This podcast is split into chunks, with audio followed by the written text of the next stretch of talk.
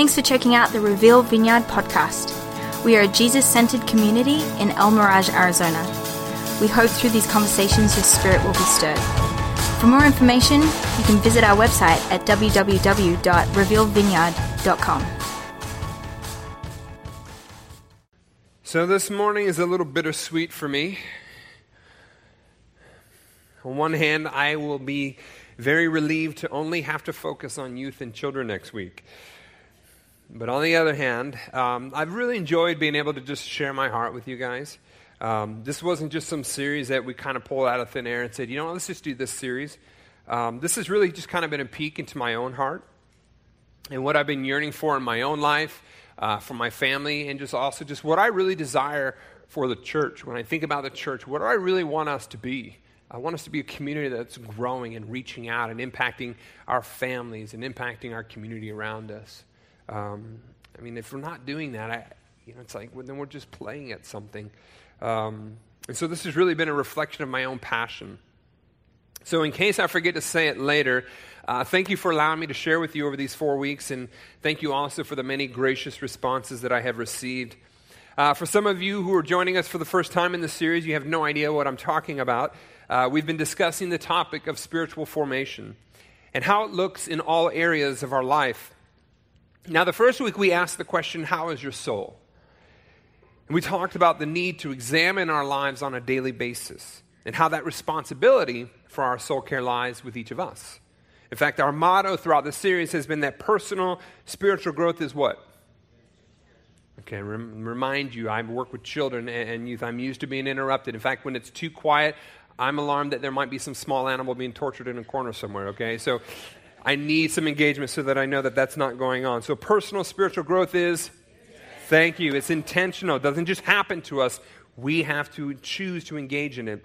The second week, we asked, How is your family? And we discussed how our family is our first church. And that as we nurture our own souls, we, we position ourselves to care effectively to tend for our own families. And finally, last week, we asked the question, How is your work? We talked about how our mission field expands beyond our home and into the workplace. And essentially, we work to give or to influence.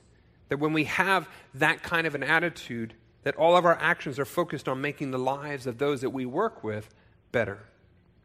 So this week, I want to invite you into God's future, to join God's future, I should say, and answer the question how is your calling? I wanted to do something different this morning because I want to leave room for God to speak to us individually with regards to the mission that He has for us in our own lives. In Matthew 28 19 through 20, it says, Therefore, go and make disciples of all the nations, baptizing them in the name of the Father and the Son and the Holy Spirit. Teach these new disciples to obey all the commands I have given you. And be sure of this I am with you always, even to the end of the age. Now, this is known as the Great Commission, and, and really what it is, it's kind of like the universal calling, right? Like all Christians have this calling. We all have this calling. And so the question is do you have a mission in life, or does a mission have you? Because in a day when our sense of calling is often rooted in our need to feel special and unique, isn't it odd that Jesus, in this passage that we just read, seems to give every Christian who ever lived the very same calling to make disciples? Now, I had this entire message worked out on Thursday, and then while taking a nap yesterday, one of my great pleasures in life, I was struck by Esther's story. Like it just came to me while I was, you know, sleeping, and I'm like, Esther. And I thought, man, Esther's story fits perfectly with the message this morning. And so Esther's life really, it beautifully illustrates this nature of calling in our lives and how there's this general calling, but then as we embrace that general calling, God begins to pull us through that and extend that calling to a very unique calling that is based on who we are. So, if you don't know Esther's story, her story begins with her being born as an exile in Babylon to the name of Hadassah. Uh, it is believed that she changed her name to Esther so that she could fit in better with the Babylonian culture. Now, she was raised by her older cousin Mordecai. Now, the thing to note here is that Esther remained in Babylon along with many other Jews who chose not to return to Judea when they had the opportunity under King Cyrus. But by this time, Esther grew, King Xerxes, am I saying that right, Ed? Xerxes reigned in Babylon. And then Esther had grew to become a very beautiful woman. So one day, while King X, that's what I'm going to call him, was having a week long party, he demanded for his queen, Queen Vashti, to basically be paraded in front of him and his guests. He basically wanted to show all his buddies, look how hot my wife is. Well, she was having her own shindig at the, at the time, and so she was like, nah, I'm good. So she basically blew him off, didn't come. So the king wasn't very happy with this, so after deciding in his rage, he banished her from his presence forever. So once the king had a cooler head, though, he realized he needed to have a queen by his side. So they hatched up this plan to search through the Babylonian Empire to find King Xerxes' next queen. Essentially, this was the prequel to The Bachelor. Now, on a side note, I don't watch that show, okay? It's just impossible not to know it exists. So if you watch it, grace. It's beneath you, but grace, okay? I'm just kidding. So, her cousin Mordecai, so Esther enters into this ultimate showdown for royalty, and her cousin Mordecai kind of takes on this role as her agent, right? You know, he's giving her tips on what to do, and he's checking in on her progress every day. And eventually, Esther has her debut before the king, and he was blown away. He was so pleased with Esther that he placed the royal crown on her head and officially declared Vashti deposed of her position as queen. Now, Mordecai, her uncle, took on a position as a palace official. And then Mordecai was actually very helpful to the king because he uncovered a plot to assassinate the king, and he shared it with Esther so that she could in turn inform the king. Now, Esther was very wise because she made sure that the king knew that, hey, Mordecai is the one who uncovered this sinister plot. Now, a side note here is that Esther, under the direction of her uncle Mordecai, had concealed her Jewish nationality up to this point. It was a secret, nobody knew. So things seem to be going well for Esther and Mordecai. Enter Haman. Everybody say, boo. Yes, you're allowed to boo in church. Not me, but you can boo Haman. So Haman had fallen into favor with the king, or he rose into favor maybe, and was promoted to a position above all the other nobles. Now, this immediately went to Haman's head, and he lorded his authority over others. The tradition was that all the king's officials would bow down to Haman whenever he passed by as a, a sign of respect. So everyone obliged to this except for Mordecai. He wasn't having any of it. Now, Haman got wind of this and became enraged. And even when others tried to go to Mordecai, and they're like, dude, what are you doing? You're, you're, like, you're totally getting him upset. You know, they kept pushing him on this and pushing him on this. And you know, eventually came out that, you know, I'm Jewish, and it's just not going to happen. I'm not going to bow down to that man. So Haman got it in his mind to punish Mordecai. But instead of just punishing Mordecai, he determined in his mind to punish all the Jewish people in the Babylonian Empire. So Haman came up with this cunning plan that included bribery to convince the king that he had no need for any Jews in his kingdom, that they were a threat, and that he should let Haman put them all to death. I mean, that seems fair, right? You don't bow to me, I just slaughter all your people. So Haman had the king send out a decree that by a certain date, all the Jews in the empire were to be executed, and then everyone could just kind of loot their belongings. So as this confusion just kind of just engulfs on the land to this bizarre command, this weird thing happens. King Xerxes and Haman, they sit down and, and, and have a drink. It's like, what'd you do today? I just ordered the slaughter of a bunch of people. Want to have a drink? Sure. Okay. And, and the Bible thought it was necessary to mention that. So while they're having a drink, Mordecai, well, he's falling into despair. And then, as the news of this horrible command starts reaching the ears of all the Jewish people, they take to the streets in mourning, you know, wearing sackcloth and ash, and, you know, sometimes they'd rip their beards out. I mean, that's, I just can't imagine. So when Queen Esther caught wind of Mordecai in the streets wailing in burlap and ashes, she sends out one of her attendants to find out from Mordecai, hey, what's going on? And when the attendant spoke to Mordecai, he gave him the entire story, and then he told him to ask Queen Esther to approach the king and beg for mercy for her people. Now, Esther responded kind of like, I don't know, I really can't do this. It was against the law to approach the king without being summoned. I mean, if she did, she could be put to death. And what's more, he hasn't even asked for like in 30 days. So there's no telling when he's going to ask for her. Now, the only exception to this law of her approaching the king is that if he was pleased with her presence, if he just was in a good mood, and he extended his golden scepter out to her, her life would be spared. And so Mordecai latches onto this one little tiny hope, this one little sliver of hope. And he essentially says, That's the game plan. That's what we got to do. And I like how he ends his response to Esther. Listen to this. He says, Who knows if perhaps you were made queen for just such a time as this? So Esther responds, I'm in. Let's do this. Have all the people fast completely for three days. I will do the same. And though it may cost me my life, I will approach the king. So after three days, she approaches the king and invites him and Haman for a party over at her place.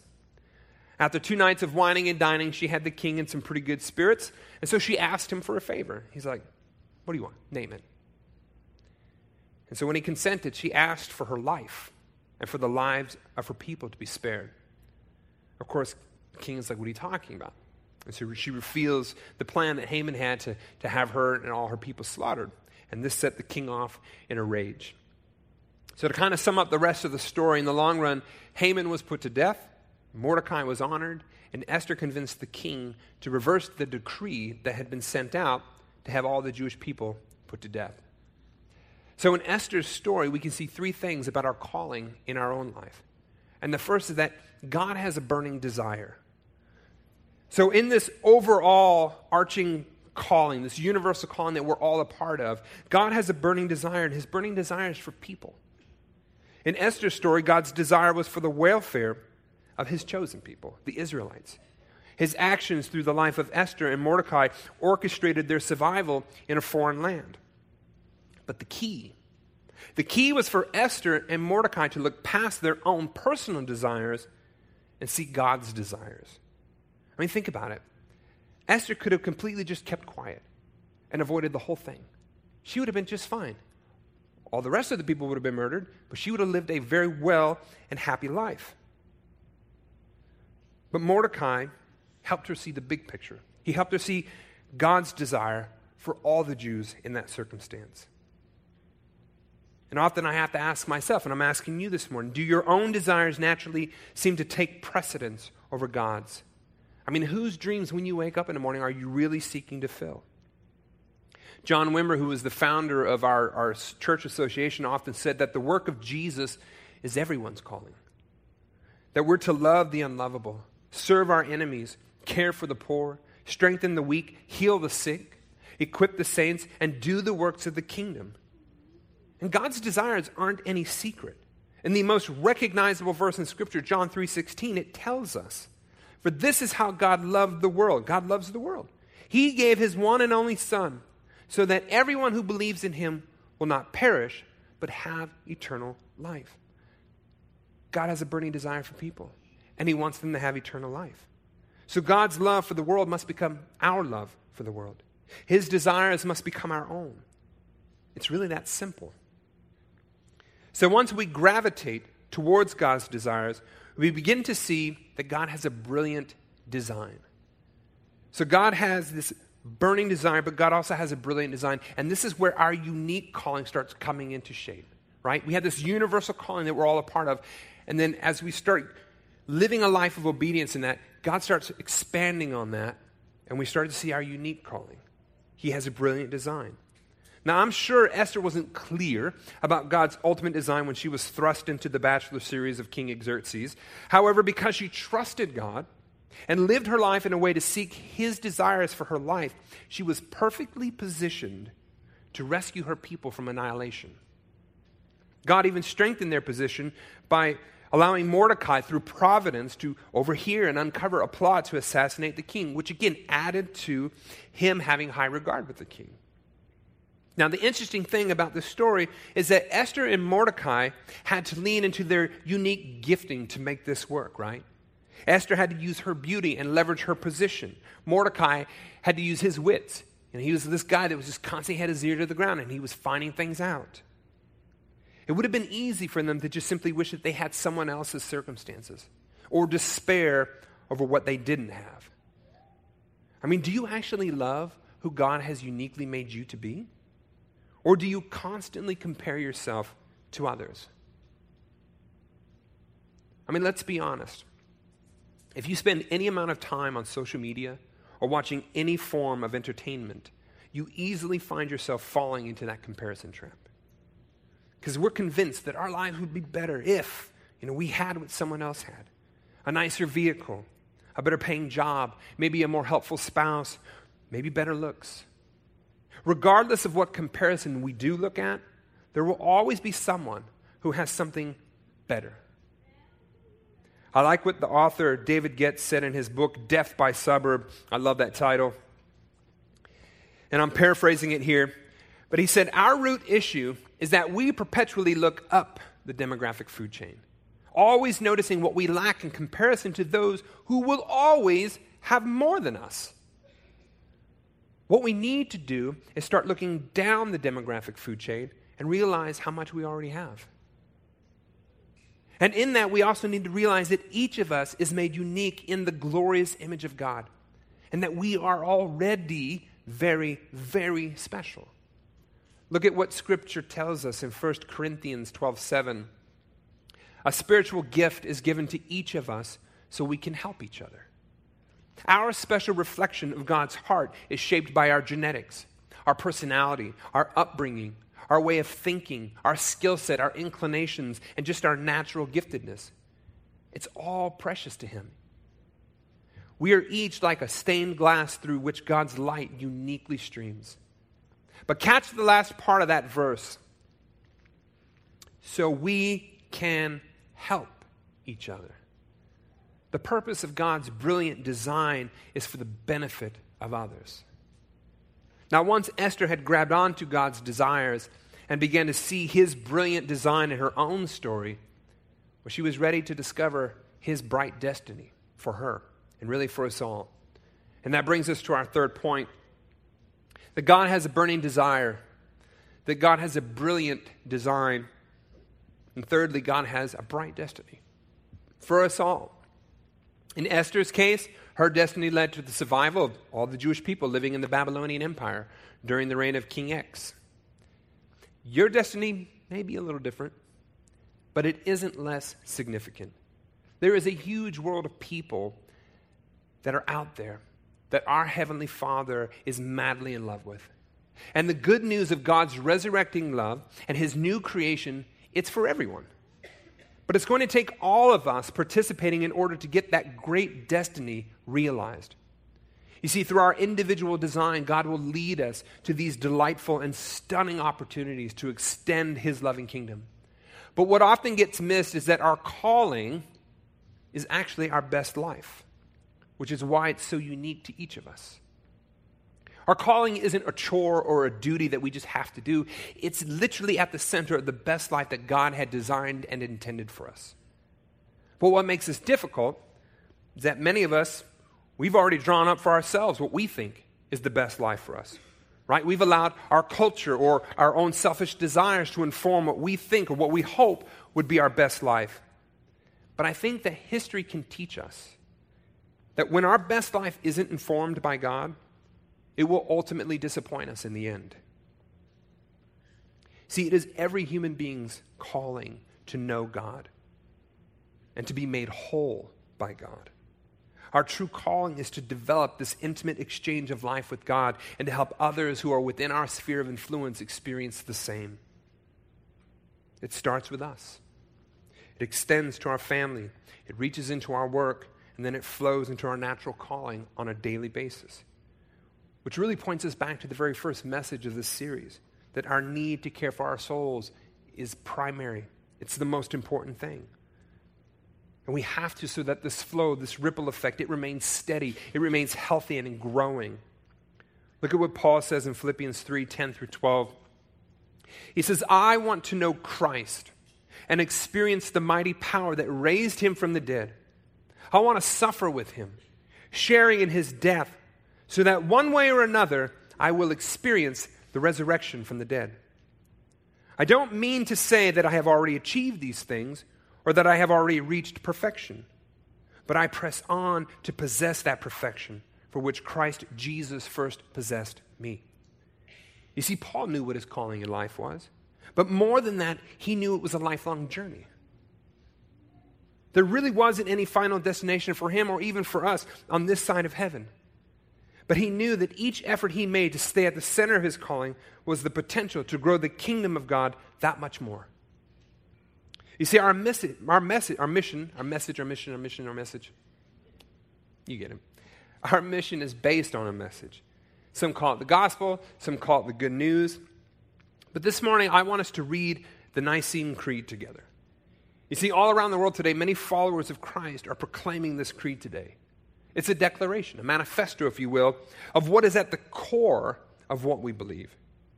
And we need to share these truths with others who don't know them. So let's read together. Just indulge me, we'll read it out loud together. We believe in one God, the Father, the Almighty, maker of heaven and earth, of all that is seen and unseen. We believe in one Lord, Jesus Christ, the only Son of God, eternally begotten of the Father, God from God, light from light, true God from true God, begotten, not made of one being with the Father. Through him, all things were made. For us and for our salvation, he came down from heaven, was incarnate of the Holy Spirit and the Virgin Mary, and became truly human. For our sake, he was crucified under Pontius Pilate. He suffered death and was buried. On the third day, he rose again in accordance with the Scriptures. He ascended into heaven and is seated at the right hand of the Father. He will come again in glory to judge the living and the dead, and his kingdom will have no end. We believe in the Holy Spirit, the Lord, the giver of life, who proceeds from the Father and the Son, who with the Father and the Son is worshiped and glorified, who has spoken through the prophets. We believe in one holy Catholic and apostolic church we acknowledge one baptism for the forgiveness of sins. We look for the resurrection of the dead and the life of the world to come. Amen. Now, just a reminder so that there's no confusion that statement of one holy Catholic church, it really just means universal church. It's talking about a church that's united around these common truths. Ask yourself this morning is there much about who God is and who I am that I have yet to discover? Of course there is.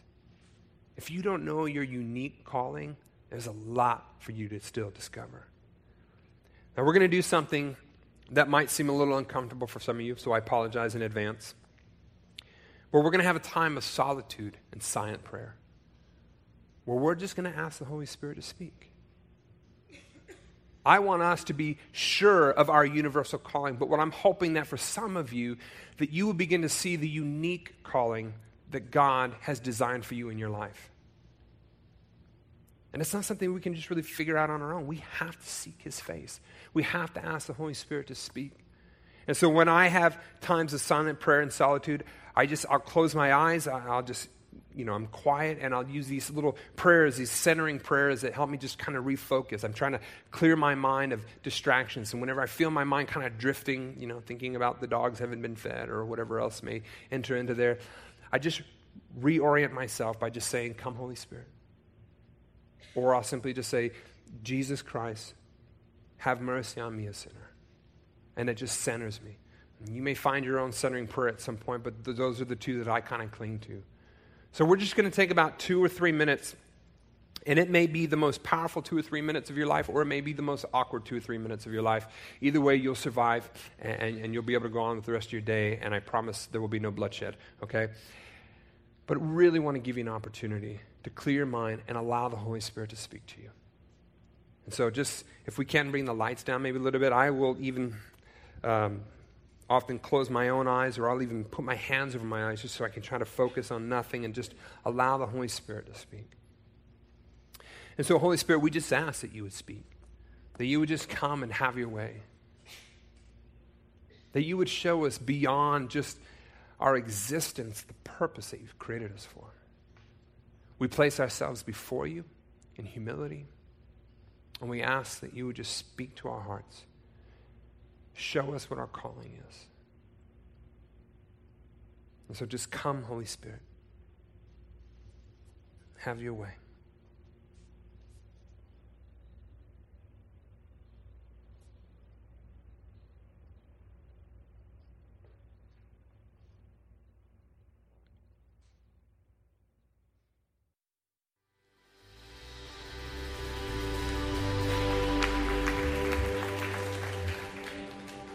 Well, while we're all in an attitude of praise, let's just conclude in prayer. Lord, satisfy us with your love this morning, and we will live this day in joy and praise. Mighty God, we thank you for the resurrection dawn, bringing the glory of our risen Lord, who makes every day new. This morning, we thank you for the beauty of your creation. Help us to care for it. We thank you for the new creation in Christ and all gifts of healing and forgiveness. Lord, we thank you for the sustaining love of family and friends. And Father, we thank you for fellowship of faith in this church. Merciful God, would you renew this weary world, heal the hurts of all your children, and bring about your peace for all in Christ Jesus, who is the living Lord. We especially pray for those who govern nations of the world, Lord, that you give us leaders who have humble hearts and who see themselves as ultimately as servants. Father, we pray for the people in countries that are ravaged by strife or warfare, Lord, that you would bring peace to their lands and justice where necessary. We pray for all who work for peace and international harmony, Lord, that you would sustain the work that they're doing and bless it. God, we pray for all who strive to save the earth from destruction, Lord, that we would join them in creation care. And we pray for the church of Jesus Christ in every land that it would rise up in power through your Holy Spirit and proclaim your truth, not just in boldness, but with love, Lord. And we pray all these things. May the grace of God be with us all now and always in the name of Jesus. Amen. Well, bless you guys this week. Marty will be back next week if he escapes from the bizarre motorcycle cult that abducted him and named him the Grand Poobah. Um, if you're new here, I would love to meet you. Um, and if you have something you would like prayer for, please come up and let us pray with you. Otherwise, have a great week. Stay cool.